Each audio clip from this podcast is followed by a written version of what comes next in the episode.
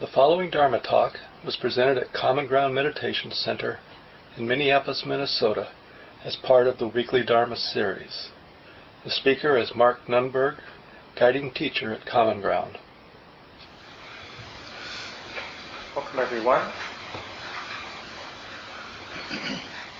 We're finishing up the discussion tonight from Chapter 7 in Jack Kornfield's book, The Wise Heart. Really simple topic. We're talking about the power of mindfulness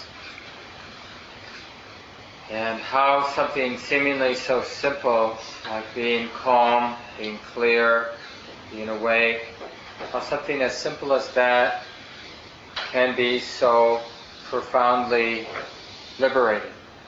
And so we've talked about this the last couple of weeks. Tonight will be the last, and then we'll move on to the next chapter.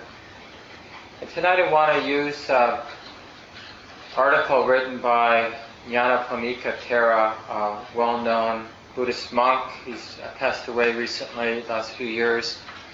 A German monk who went to Sri Lanka a while back and did a lot of translation and practice in Sri Lanka for a number of decades. And he has an article you can download online called The Power of Mindfulness. And in that article, he talks about four aspects of mindfulness, a way of thinking about or understanding the power, the liberating power of mindfulness, how something simple like clear, relaxed presence takes care of us in the deepest sense. And of course, the real way to get a sense of the liberating power of mindfulness is to practice being mindful and to see for ourselves whether it's helpful or not, how it works, how it's helpful, what gets in the way. Of course, a lot of the practice, the path of practice, is just understanding what mindfulness is.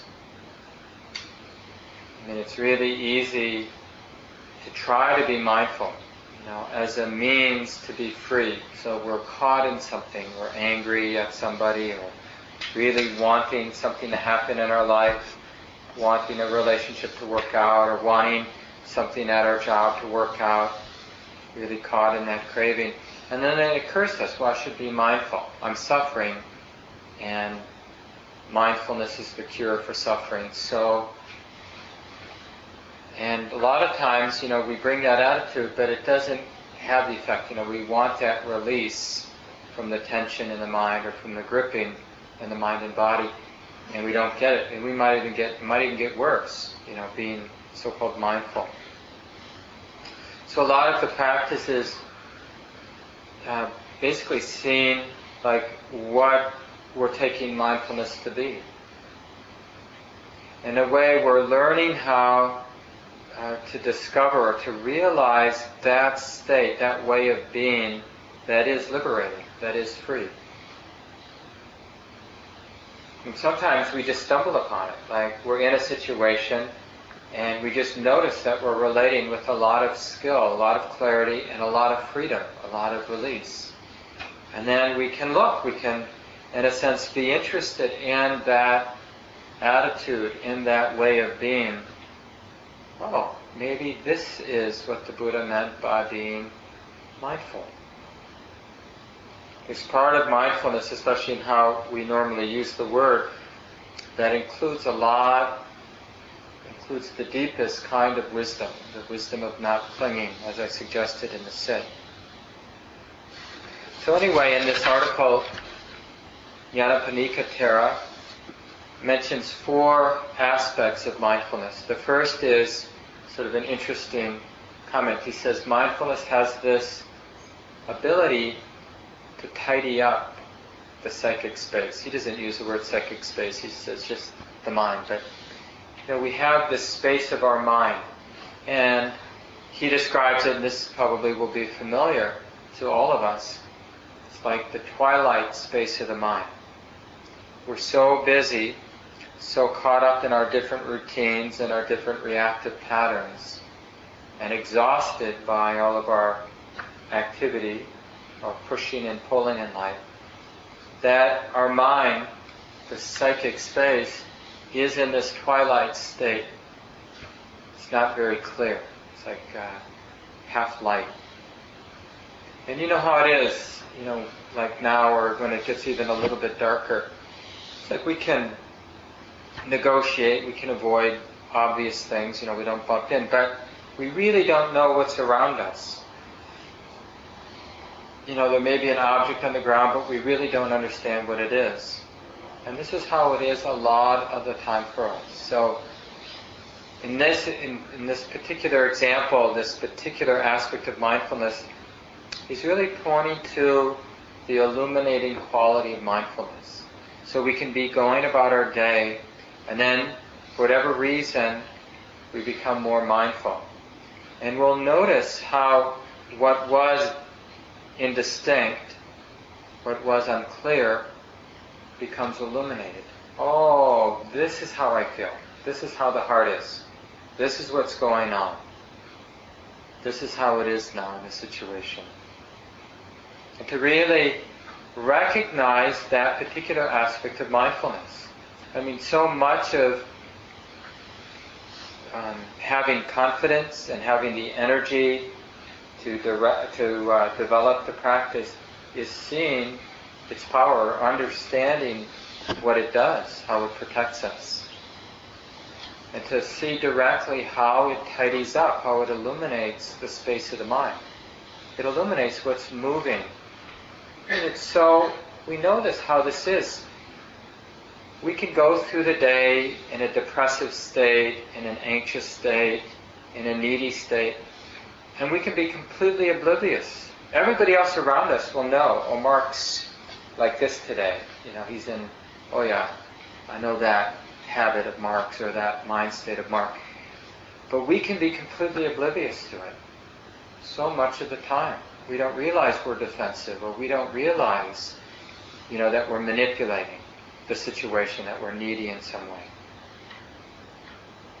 But if we have the wherewithal to be mindful, it just is so apparent what the mind is doing, how it's relating, how it might, the particular pattern of struggling with experience.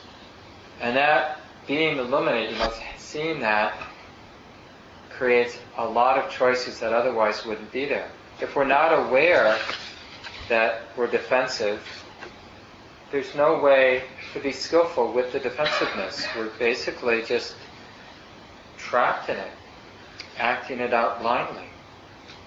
It's like the example being, you know, if we're walking around in the twilight and we see a shape on the ground that looks like a snake, you know, it seems so appropriate to freak out and to take a stick and beat it, or to run away, you know. And but in a moment of mindfulness, it illuminates. We see it's, well, it's just a rope, or you know, it's just whatever it is. But it's not dangerous. And it really takes care of us. Just that simple illumination. I'll just read a little bit from this article.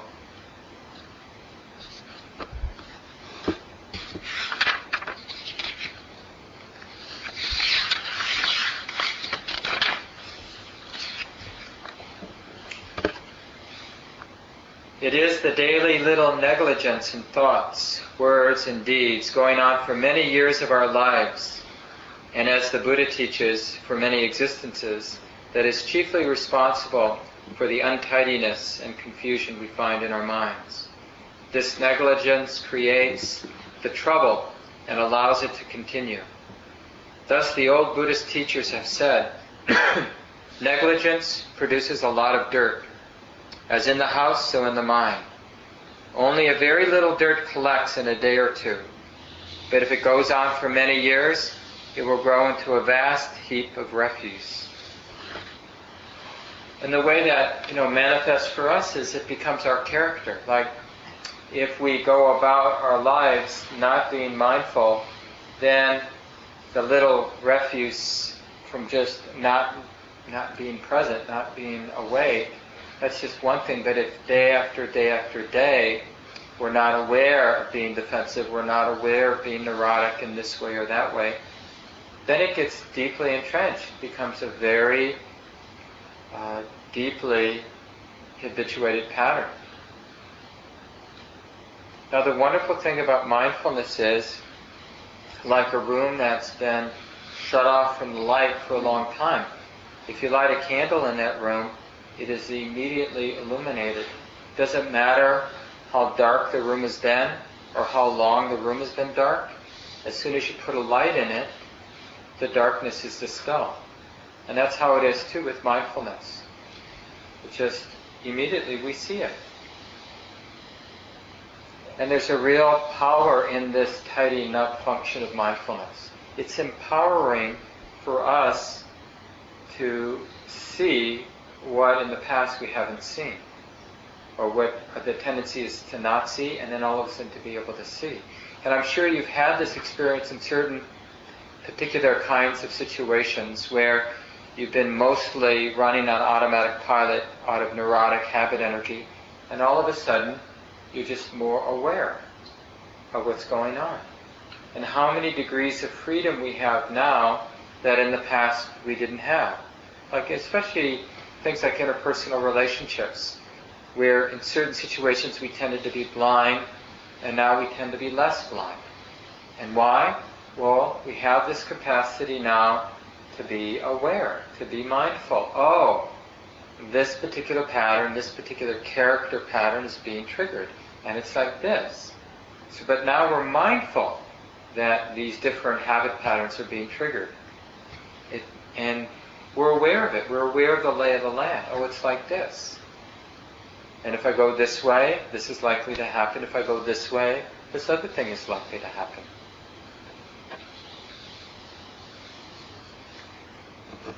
So one aspect of this tidying up is just this capacity, this talent we have to notice or to name what's going on. And some traditions of meditation practice, some techniques really emphasize this noticing or this naming. In the Mahasi Sayadaw tradition of practice, they actually, the teachers will ask the students to name what's predominant. And every time you name, like if the mind is fallen into the habit of judging, being critical, then, you know, in a moment of mindfulness, there's an awakening. You know, we notice the mind is judging. And as a way of, in a sense, framing the experience so that we can see it clearly, we say, ah, judging. Judging is like this. It's just judging being known. And it's like putting a frame so there's a very clear illumination, seeing, oh, it's like this. This is what's predominant in the mind right now. Aching, hearing. So you can experiment whether you formally name predominant experience as the technique goes, or you just basically developing mindfulness, which is to notice how it is, to be clear, it's like this.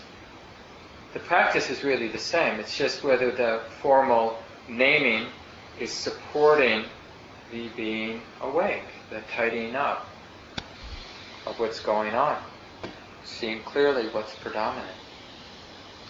But in any case, I think it's useful, especially in daily life practice, to be able in a moment to notice and maybe even to name the predominant attitude or emotion in the mind space. Like, is it neutral? Is it agitated? I mean, at the very least, at that level, we should be able to immediately, in a moment of mindfulness, recognize, is the heart or mind agitated? Is the heart or mind at ease? If it's agitated, is it agitated due to craving? Is it agitated due to aversion or fear? Is it agitated due to disconnecting, a kind of wanting to withdraw, not be connected with how it is? So what's the agitation about? If the mind is at ease, is it completely at ease? Or is there still some, like even though it's really in a nice place, you know, there's mind's happy or clear or relaxed, is it completely clear? Is it completely relaxed? Is it fully happy? Right? So we can even, mindfulness will even reveal whether happy, wholesome states are completely, fully wholesome, partially wholesome, you know, or just a little. Just not as bad as it used to be. And all of this is useful information. And it's the not being aware of kind of the lay of the land, moment by moment, that it's like driving blind. You know, we're in that twilight. We don't really, how could we possibly respond appropriately, moment by moment, when we're not aware of what's moving, what's alive, what's how it is. And the second, so that's the first, is mindfulness's capacity to illuminate or to tidy up the mental space. The second one that the scholar, this practicing monk scholar, talks about is mindfulness's non-coercive, non-violent manner. And this I find really important. This is really important because it's very instructive for us. It really helps us understand what mindfulness is, and that's what I mentioned at the beginning. A lot of our practice for a long time, I find that I'm still in this place. So I've been practicing pretty diligently for 28 years now, and I'm still deepening my understanding of what it means to be mindful and how mindfulness is liberating. So this isn't just like beginners in the first year, but beginning practice for a long time, maybe lifetimes, who knows. But one very instructive aspect of mindfulness that we need to uncover is this sort of metta, the loving kindness that is not different than mindfulness. Mindfulness is not an aggressive procedure. And a lot of times we use mindfulness as a club to get rid of what we don't like or to make something happen. It's a control mechanism. And, you know, on some level, even if it's used in that inappropriate way, it has some effect. So we can be especially deluded by using mindfulness as a club or as a way of manipulating, controlling experience. Of course, it's not ultimately mindfulness. So, right from the beginning, it's really nice to get this instruction and to find a way to hold on to it. This is a useful thing to hold on to, the sort of importance of nonviolence.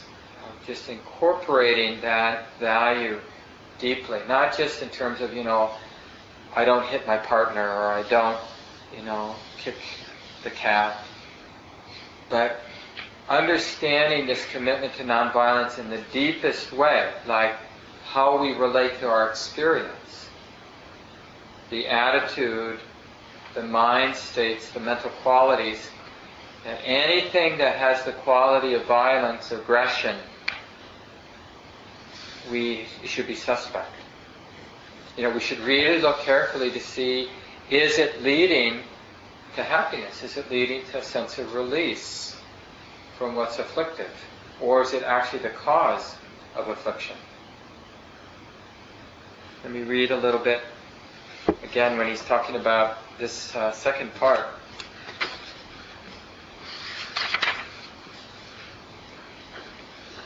When faced by inner and outer disturbances, the inexperienced or uninstructed beginner will generally react in two ways. He will first try to shove them away lightly, and if he fails in that, he will try to suppress them by sheer force of will. But these disturbances are like insolent flies. By whisking, first lightly, and then with increasing vigor and anger, one may perhaps succeed in driving them away for a while, but usually they return with an exasperating constancy, and the effort and vexation of whisking will have produced only an additional disturbance of one's composure. Satipatthana, or mindfulness, through its method of bare attention, offers a non-violent alternative to those futile and even harmful attempts at suppression by force. A successful nonviolent procedure and mind control has to start with the right attitude. There must be first the full cognizance and sober acceptance of the fact that these three disturbing factors are co-inhabitants of the world we live in, whether we like it or not. Our disapproval of them will not alter the fact. With some we shall have to come to terms, and concerning the others, the mental defilements, we shall have to learn how to deal with them effectively until they are finally conquered. So he talks about the three things that disturb the mind.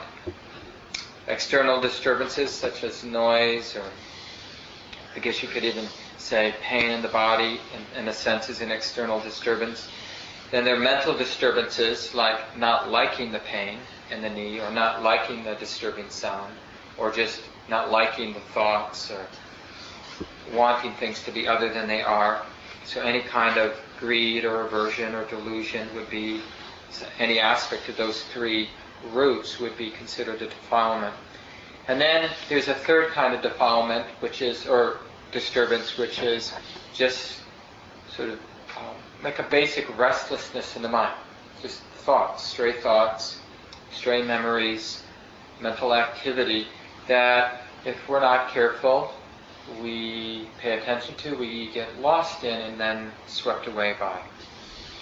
So it's these three things: external disturbances, the disturbances of our conditioned habits arising out of greed, aversion, and delusion, and just random restlessness of the mind, mental activity. These three things we learn mostly by being burnt over and over again, that a violent, aggressive, controlling approach doesn't work. How many times have we been disturbed by external things and we, exerted some sort of willful control, aversion? And again, we get confused by that reactive pattern because sometimes it seems to work. We yell at the neighbor who's making too much noise, and they quiet down. And so it seems, oh, that's what I should do. Or we, if there's something else like even pain in the body, we can try to control it, constantly adjusting the body to deal with the pain, and it goes away for a while. But what we've done is we've reinforced the pattern that pain is bad, can't be accepted, needs to be fixed. So in a way, we've made ourselves more vulnerable to what is inevitably going to keep happening. Disturbances, external disturbances are going to arise.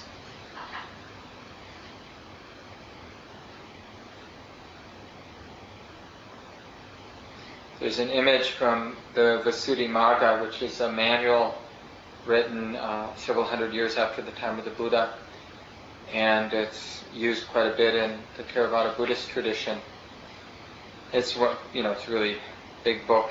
There's some English translations now, and in one section of that, Buddhaghosa, the author, talks about the quality of mindfulness, and it has a flavor of this non-violent approach. He talks about a lotus leaf floating in the water, like a water lily, and just sitting, resting on the surface of the water, and the kind of skill it would take to make an incision, to cut the lotus leaf with a sharp knife without cutting the whole leaf in half, separating it, so you're just making an incision in the middle, and also not submerging the leaf. Just how full of care and tenderness and attention that it would take.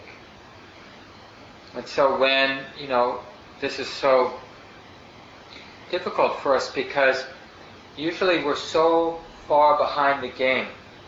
We've been, in a sense, so pushed around by life, like the example I read, the disturbing flies, how that is when there are mosquitoes or flies bugging us, how just how disturbed the mind can get very quickly. We can be in the most beautiful place, spending hundreds of dollars, carrying 50 pounds on our back for 4 days to get ourselves to a beautiful place, you know, up in the mountains somewhere, and then the flies.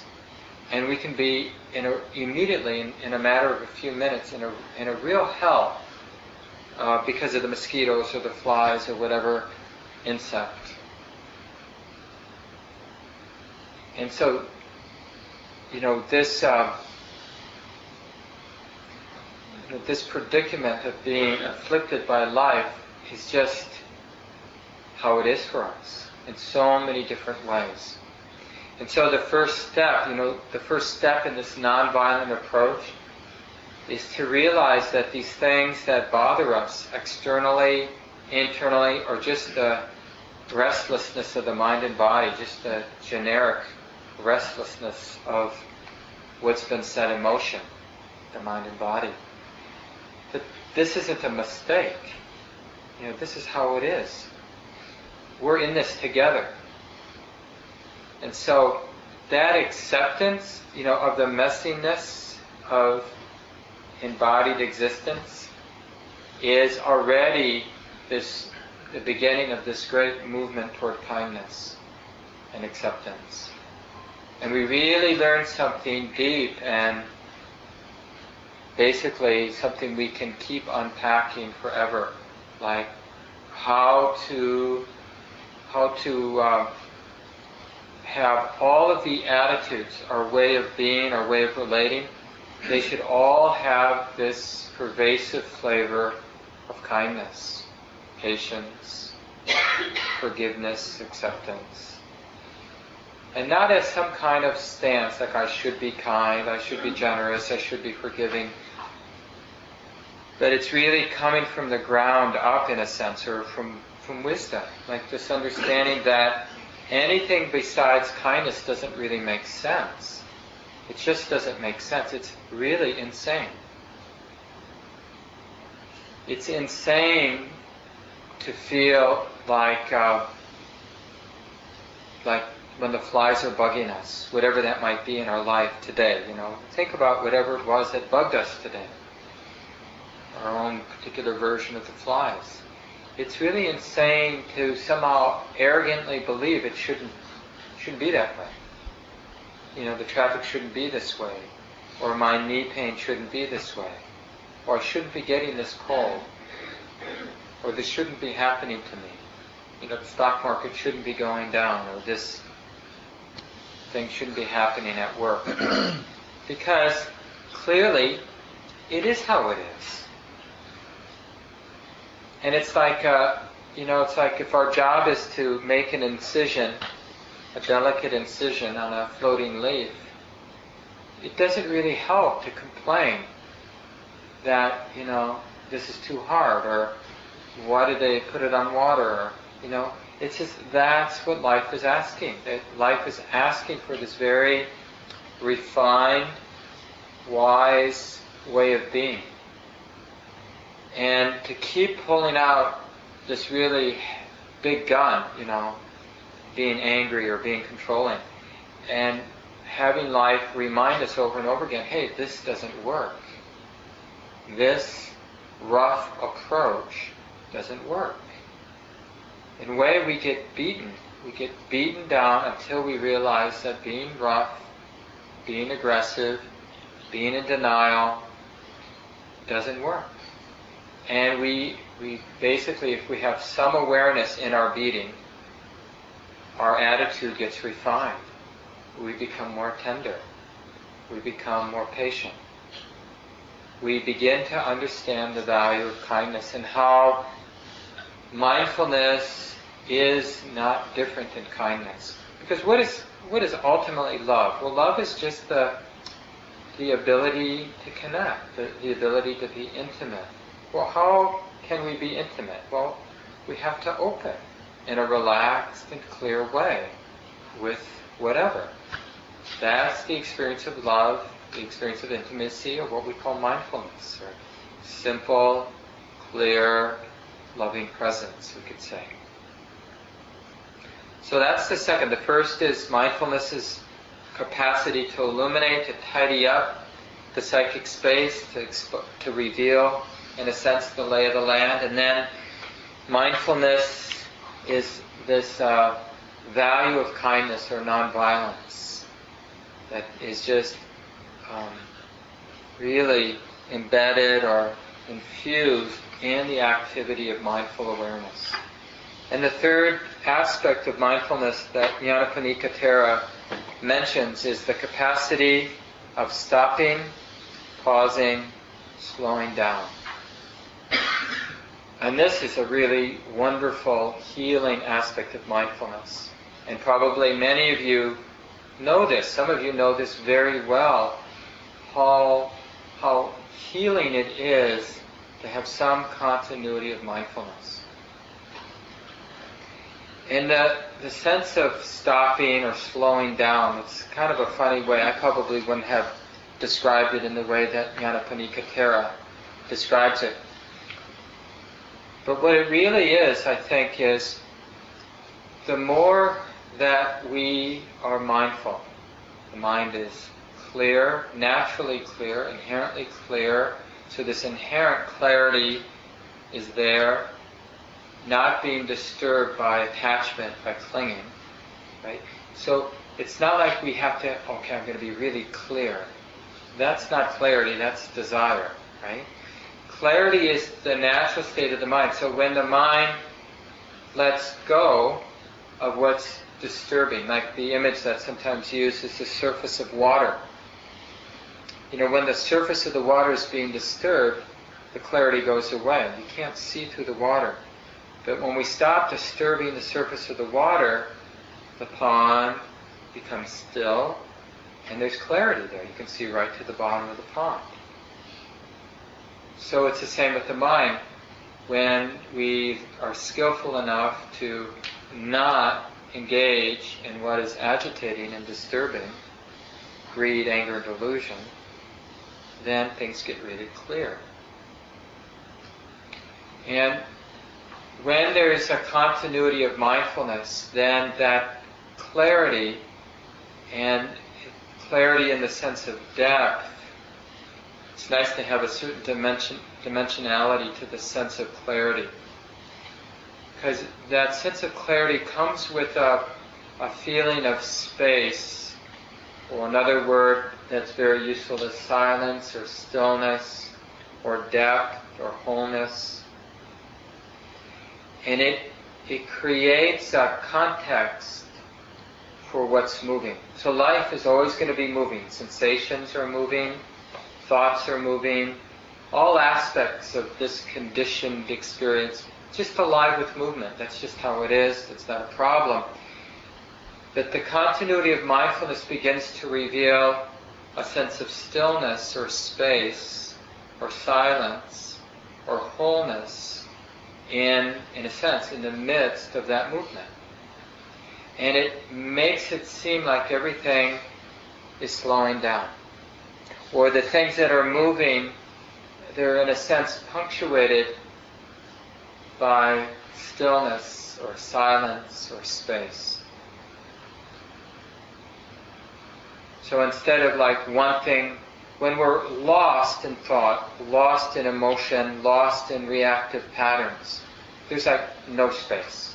Right? We know what that's like. We've all, maybe today, we all get lost in emotional patterns and just reactive patterns.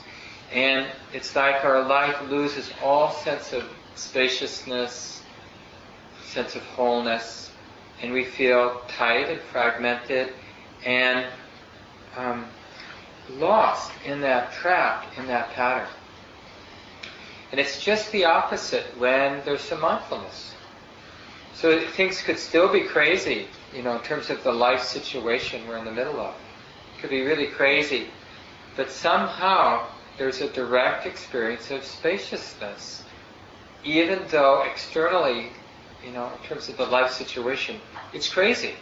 It's really busy. It's really unclear what should be done. It's really unpleasant. But there's a sense of space. There's a sense of silence, a sense of wholeness. And then you see how that sense of space really allows for a different response to the ups and downs of life. So just because the situation is really wild or difficult, our response is going to be informed by specifically that difficulty, but it's not going to be flavored by tightness or reactivity. It's going to be flavored by a sense of space, a sense of perspective and stillness. So this is so useful because so much of what is so unworkable and disturbing in life is the heart isn't being refreshed. It's like we're hunted, running from our predator, or we're hunting, desperate to get our prey, whatever it is we think we need or want. And we're exhausted in running and grasping, pushing and pulling. And that just makes us more desperate to run away from our enemies and to run toward what we think is going to alleviate, our hunger. So we're desperate, which leads to more desperation. And when we have enough momentum with mindfulness, then it's like that hunger, that unceasing hunger begins to become extinguished for periods of time. And in a way, the more we practice, the more difficult it is to forget that sense of space or ease. It's like we build up an immunity to difficult life situations. It doesn't mean it doesn't mean at all that we're not going to have difficult life situations, but that in the difficult life situations, there's more immunity. We're less likely to take it personally, less likely to react with this inner affliction because externally things are crazy or difficult. And then the fourth I'll just mention briefly. Nyanaponika Thera talks about the directness of vision bestowed by bare attention or mindfulness. So he's talking directly about the liberating insight that arises out of a moment of mindfulness, because ultimately mindfulness means being open, being awake to Dhamma, how it is, not confused, not caught by the conceptual map or the thoughts about things. Let me just read what he says here. By directness of vision, we understand a direct view of reality, without any coloring or distorting lenses, without the intrusion of emotional or habitual prejudices and intellectual biases. It means coming face to face with the bare facts of actuality, seeing them as vividly and freshly as if we were seeing them for the first time.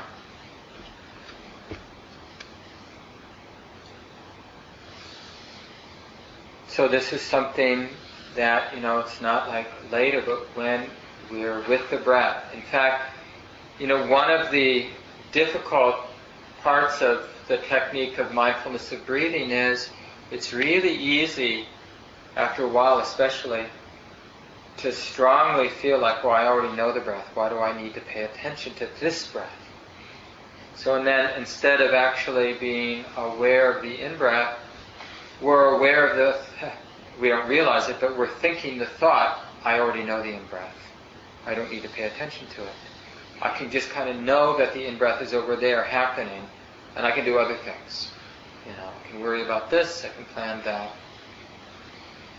So part of this, this aspect of mindfulness that cuts through conceptual overlay is that it opens us to what we call Dhamma, the way it is.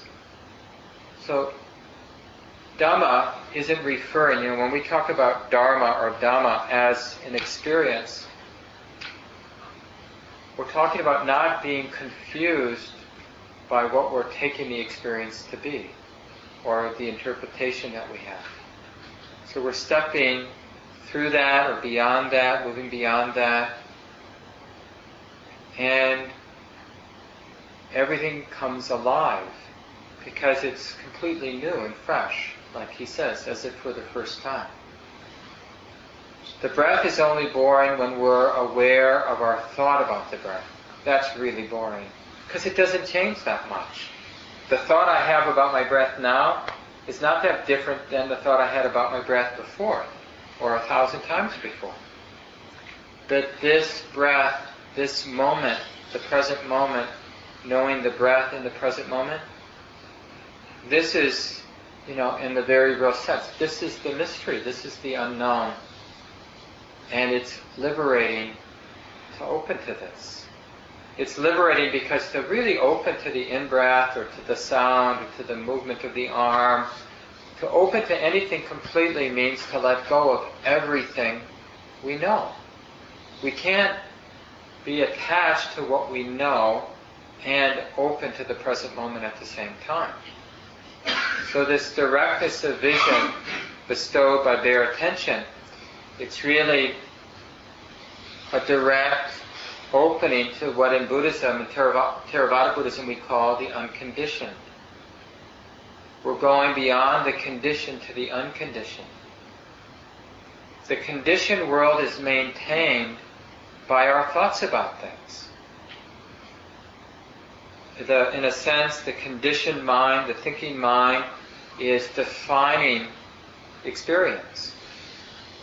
And it's possible not to be confused by that habit of the mind and to step into something beyond that.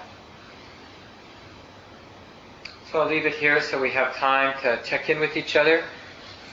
Examples from your own life where you've seen the power of mindfulness to open up, to transform your experience, questions you have about the talk, any of these 4 aspects that I mentioned from Nyanaponika Thera's article. Yeah. Well, please say your name. Mary. Hi, Mary. I'm not sure that this follows, but there's this website that my friend told me about, and it's Decora Eagles. I don't know if you've heard about it. Mm-hmm. There's a webcam in an eagle's nest in Decora. Oh, yeah, I have heard about that. And I started watching that.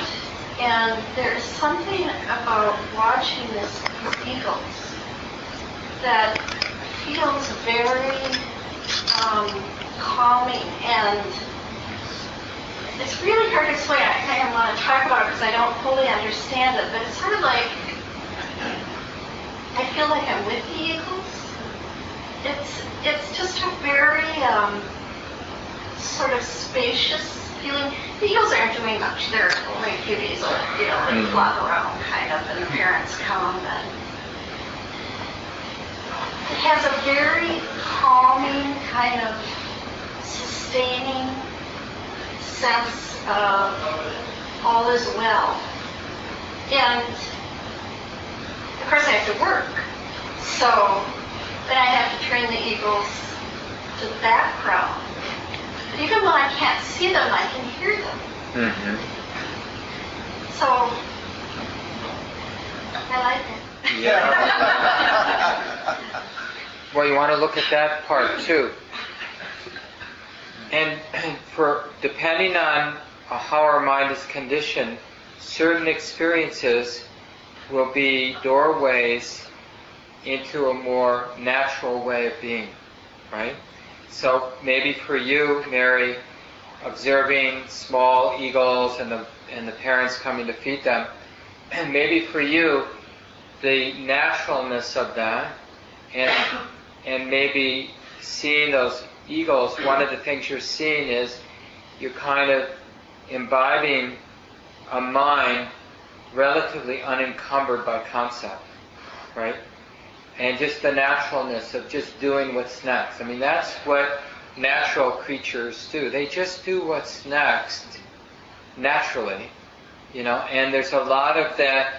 One of the reasons we like to be out in nature, both watching creatures, but also just natural forces like wind and other things like that, the movement of water, is that the movement of natural things aren't exhibiting this extra thing that the human mind has somehow magically developed, which is friction. You know, we have a way, through the force of ignorance and greed and aversion, we have a way of creating the experience of friction within natural movement. Our life is also natural movement. That we have a way of creating the experience of friction in that, in a way that in life, in sort of more natural settings, it doesn't seem as apparent to us. So clearly the eagles have greed, you know, they want their food, but they're not proliferating around their desire for food, you know, or they have fear, but they're not thinking about their fear. So the simplicity of animals' minds or birds' minds can be a window sometimes for us to a more, like the mind, it's almost like a sympathetic resonance. You know, our mind can begin to sort of become really simple in a way that we, you know, that we're seeing as we observe others. It's the why we want to be around a saint. You know, like some, let's say there's some woman who just is really free. You know, well, it'd be great to be around this person because we could sympathetically vibrate with that person's sort of capacity to be open and clear and not disturbed by the coming and goings, by the ups and downs. And it's like so much easier to learn when somebody's modeling for us. It's the easiest way to learn. It would be a lot easier for us if there were a Buddha sitting here talking about practice than me. But, you know, this is what we get. We must have been really bad in other thoughts people have? Yeah. The more I practice lately, I've been falling into this feeling of, it's like some Coen Brothers films that I've seen where it begins nowhere and it ends nowhere. And it becomes really difficult because even when I, in deep moments of reflection, know that all I'm trying to do is, if I just practice a little more, then everything's going to be okay. I'm moving or trying to find some way that I can gauge success, if you will, which is really difficult because the more you practice, you also realize there's no end to it. But how is it that you can have a path where you really feel like there's a road without having some need, that sort of marker?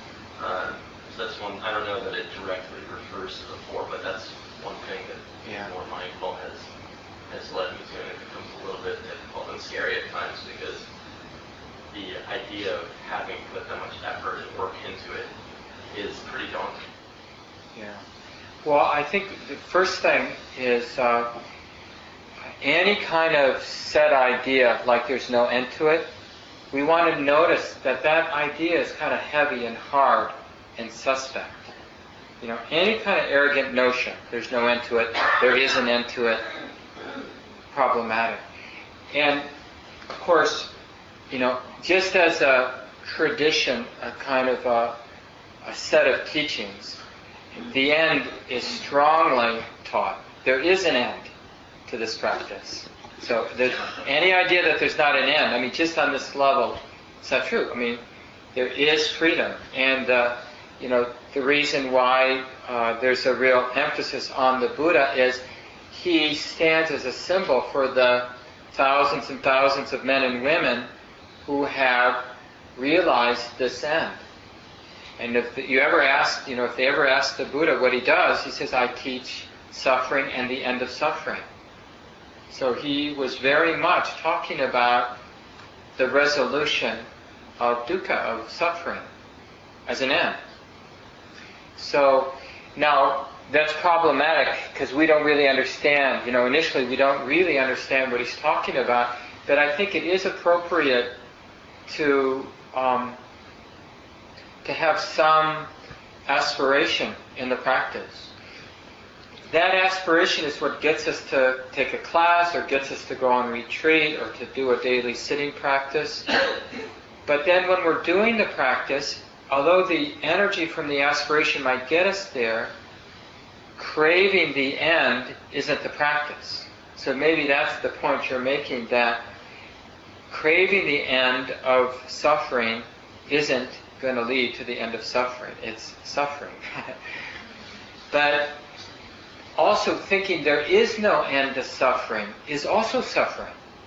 You know, as you kind of shared with us, that's a frustrating nihilistic sense, you know, to think, why am I doing this? Because then we have doubt, like, why bother if there's no end? And that's an oppressive state of mind. So what I would recommend is, as you come to your practice with the energy of your aspiration, whatever faith you have, that whatever's afflictive in your life can be abandoned, can be put down.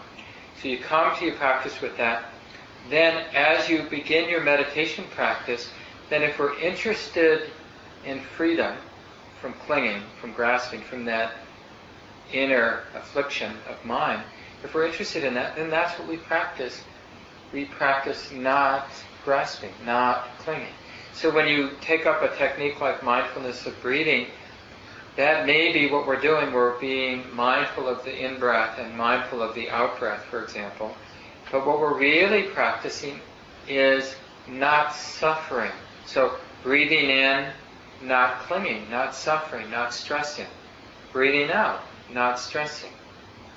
And then we notice how tight the mind is, breathing in, breathing out. And then it's just like, okay, what is the cause of this stress? How might the mind go beyond this cause of stress? Like, how might the mind be mindful of the body or mindful of breathing without this stress? How to be free in this experience of sitting still for 30 minutes. How to be free. In fact, we can use that over and over again through the day. You know, okay, now I got to go to this business meeting. Okay, well, on this mundane level, my job is to convince these people to do that. But on the deeper level, my practice is to be free. You know, to be in this business meeting without perpetuating afflictive states of mind. And if there are afflictive states of mind, to be interested in them. What is this? What is the cause? What leads to the abandonment of this afflictive state? So the issue of freedom is really deeply embedded moment to moment in our practice. And if we lose it, if our practice just is a chore that we have to do, then we kind of get in the state you described. So through reflection and then more directly through practice, see if you can integrate this wholesome, appropriate desire for release, the unshakable release of the heart, the ease, the peace, the wholeness of the heart. Because why else would we, put our time into this practice?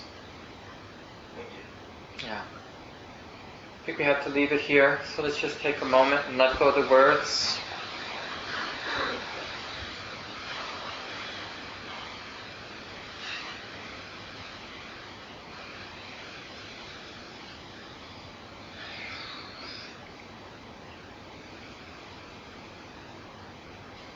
Grateful for these simple, practical, profound teachings, and the men and women who did the practice, what we call the Sangha, those who've done the practice and realized the benefits and passed it on as best they could, so that we can hear about the practice and have this opportunity to be part of the stream of wisdom, developing wisdom and compassion and passing it along. So may this be so. And thanks again, everyone, for coming. I think Matt might have some announcements for us. Thank you for listening. To learn how you can support the teachers and Dharma Seed, please visit dharmaseed.org. www.coenbrothers.org/donate.